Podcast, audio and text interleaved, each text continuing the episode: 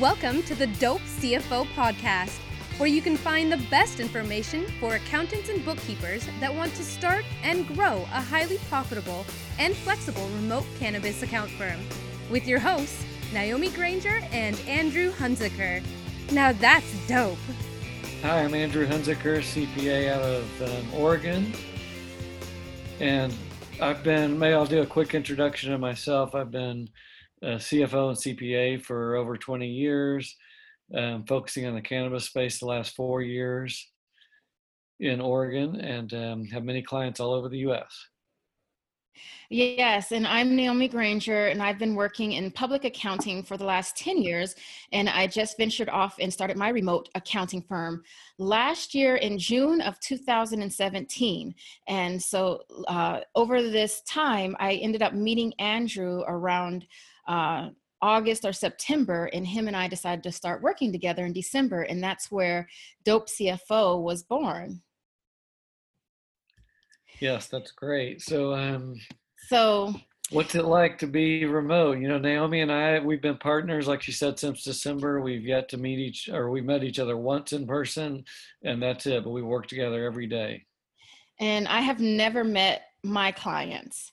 Um, and I'm able to service them each and every month without actually physically being sitting in their office um, in a desk. So, can you really be remote as an accountant?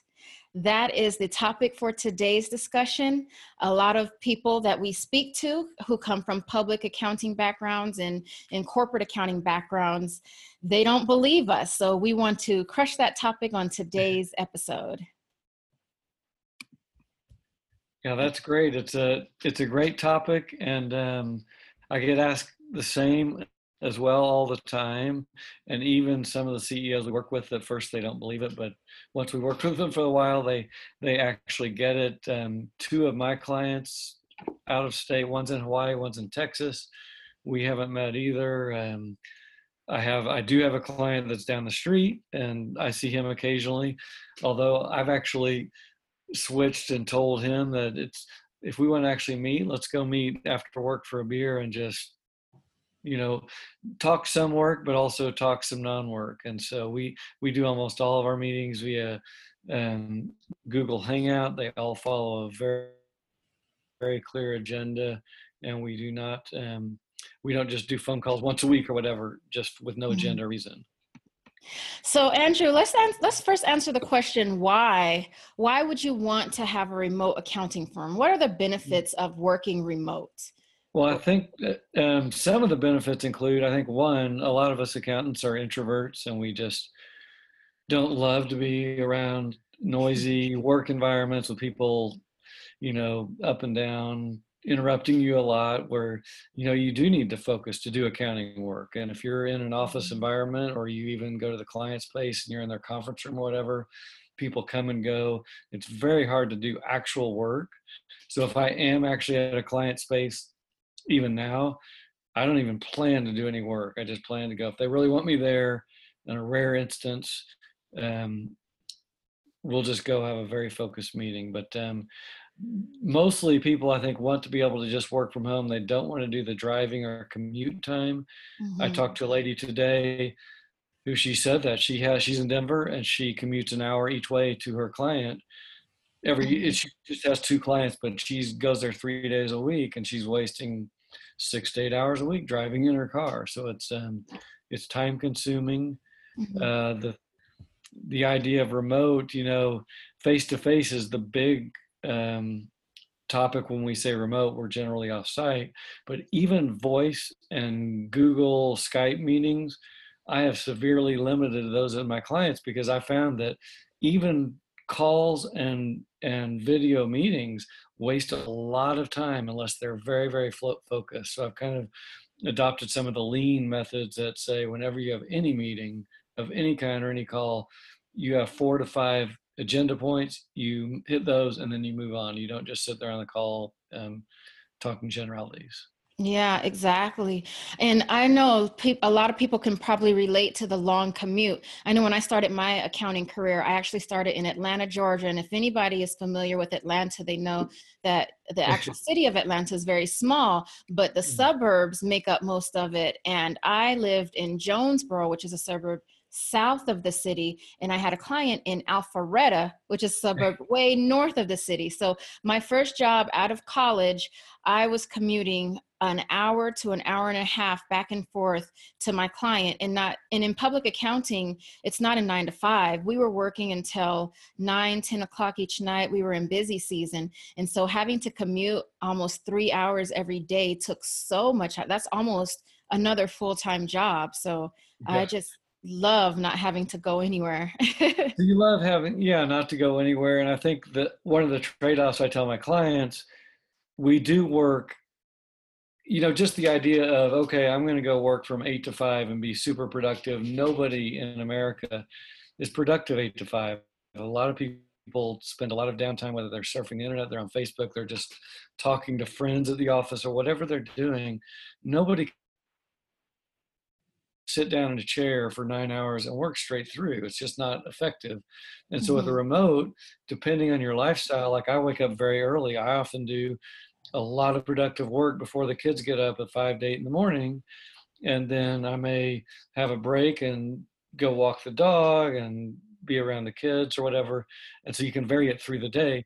It's good for uh, my clients because I don't work in a five day week or a eight to five schedule. So if they need something from me at night or on a weekend, I generally will get it back to them. But they also um, they get that, but it's a huge benefit because right now is a great example. Tax preparers are getting tax returns done. They're they're asking us questions, and sometimes they come at 3 a.m. in the morning or on the weekend, and they don't want to wait to get my answer back for two days, and so we can get them answers very quickly. And so it's a huge benefit to the client actually that we are remote as well.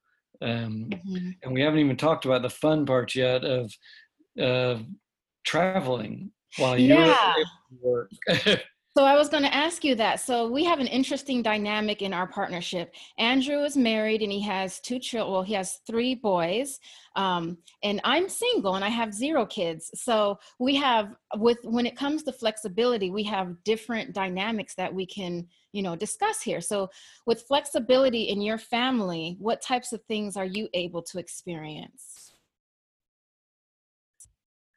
yeah, so it's really worked out great for us because I've in Oregon. I don't know how many people are familiar with Oregon, but there's a huge mountain range. It goes right down the center of the state. Oregon's a square state, and I live on the eastern side of the mountains in Bend, Oregon. It's a small town, but our major city, Portland's on the other side. So we we have a place in our main house is in Bend, Oregon. We also have a small condo in Beaverton, Oregon, a suburb of Portland. There's many of the businesses over in Portland, um, so we are able to drive back and forth as needed. Um, not for work, actually. My kids are homeschooled, and there's a very special homeschool school in Beaverton, Oregon, that uh, my wife found. And so we're able, we commute over there about 20 weeks a year for three days, um, Tuesday to Thursday generally. And so it works out great. We can, I can take my work wherever I am. Uh, my entire office is this laptop computer. I don't save any Mhm. paper documents ever of any kind. Yeah. And so I just take my laptop with me wherever I am, whether it's a coffee shop or my Beaverton location or Bend, we can go back and forth and live our lifestyle with my work not being any interference in what the family wants to do. Um, and same with vacations, we can take, you know, we'll go to Hawaii for a week. It's easy to get to Hawaii from Oregon. This year we planned a 18 day trip to Europe and France. and I still know my clients will still need me. I can't just check out for 18 days, but I can I can do everything I can do from here over there, um, just on a little bit different schedule. And so my my clients will not notice that I'm gone, as opposed to if I just was checking out and saying I'll see you later in three weeks. Don't bug me. Um, they appreciate that I'll be able to continue with their stuff, even though we're in Europe. hmm And then I Yeah, want to hear about Naomi about your side of it because you your travel is way crazier than mine, and and it's very exciting to just come back from these two massive trips that we have worked right through with no problem. Yeah, so yeah, that's awesome uh, to hear, Andrew, that this remote work has given you the opportunity to actually have more resources and, and um, offer your children better education because you have the flexibility to take them to a, a better school. Um, what I found is I'm single and I don't have any kids, so I'm more flexible and I can just up and go at the drop of the dime, um, buy a plane ticket and go different places. So I just recently got back from India, which is was an amazing three week trip. Um, we actually, I actually went for a wedding. One of our employees, so that's something we can talk about in a later episode. Uh, we have an employee in India, and we found you know really um, inexpensive labor in India, which is you know just as good um, as the labor that you can get anywhere. But that's it's really uh, important to leverage all of your resources when you're starting a remote uh, accounting firm. But her brother was getting married and i ended up going to their wedding and it was an amazing five day wedding in india. I have never seen anything like that before. Um, and after the wedding i had the opportunity to tour rajasthan. So i went to all of the ama- amazing temples and forts and i rode camelback and i and i slept under the stars and it was just an amazing Taj Mahal. I went, yeah, of course, I went to the Taj Mahal. You can't go to India without that. Um, but yes, it was it was just something. And I worked during the time, but I was there for three weeks. So there's a difference between people feeling like, oh, you're working on vacation, but it's a difference between you know working so hard and then looking forward to a four you know a four day vacation and wanting to completely shut down, as opposed to being able to just take off for three weeks and do work while you are out and vacationing and enjoying an, an, amazing experience. And it pretty much worked out because of the time zone. India is a half a day ahead of um, Pacific Standard Time. And so for most of the day when I was having a great time, everybody here was sleep. And then as I was going to sleep, you know, I could spend a couple hours working um, and communicate with the people here in the United States. And then as I woke up in the morning, people were still awake and I was able to communicate with them and then go have fun in the middle of the day. And and you brought up a good point, great point too. With yeah, you had so most of the time that Naomi and I have worked together, a big chunk of it, you've been in California, Hawaii, or India, I would say more than half the time. So you've been, or even I'm my main firm that I launch is in Oregon, and even you live in Las Vegas. So whether mm-hmm. you're in Las Vegas or India or wherever, it doesn't matter to me. We both have jobs to do. You still have to work, but we built, we have other contract bookkeepers that work with us that live in different locations. We have two people on our marketing team that live in different cities and states. We have Kush who lives in India full time, and she does great work with us on the evening. So we sometimes give her a project at night, and we wake up the next morning, it's done. And so we're all with very simple tools. We use Dropbox, Google Drive, Slack, um, email, and Excel, um, work papers and templates that we all have the same, but with mm-hmm. just a few tools that are very, very low cost. And even Zoom, what we're using right this second, you can have four to five pretty inexpensive apps and run a really good practice um, from start to finish. So that's another awesome benefit. Yeah, that brings up a good point, and that's probably something for another podcast. Just the back end, the systems and the processes and the things that we have in place in order to make this actually happen. Because when you think about traditional accounting, you think about books and support and bank statements and physical paper documents. So it does take a little bit of a, a, change in mindset and a change in the way that you operate and the systems that you have in place in order to make this remote thing work. And yeah, so it's just, yeah, figuring out what you need to make it happen. My one son just missed out on a China trip. They're actually getting back tomorrow. His group of martial arts students went with their teacher and they actually visited Shaolin temples and all that kind of stuff. And I looked into even over there, they Dropbox, Facebook, Google, YouTube, they're almost all banned in China, but there are ways around it. Pretty much all of his student friends who were on this trip were posting on Facebook daily somehow through wow. providers, and so there you can always be connected if you want to be. Uh, yeah. Somehow, some way, but it's a great point that it's not just us and our clients that are remote from each other. It's often our actual members of our company are remote from each other. So everyone's working where they want.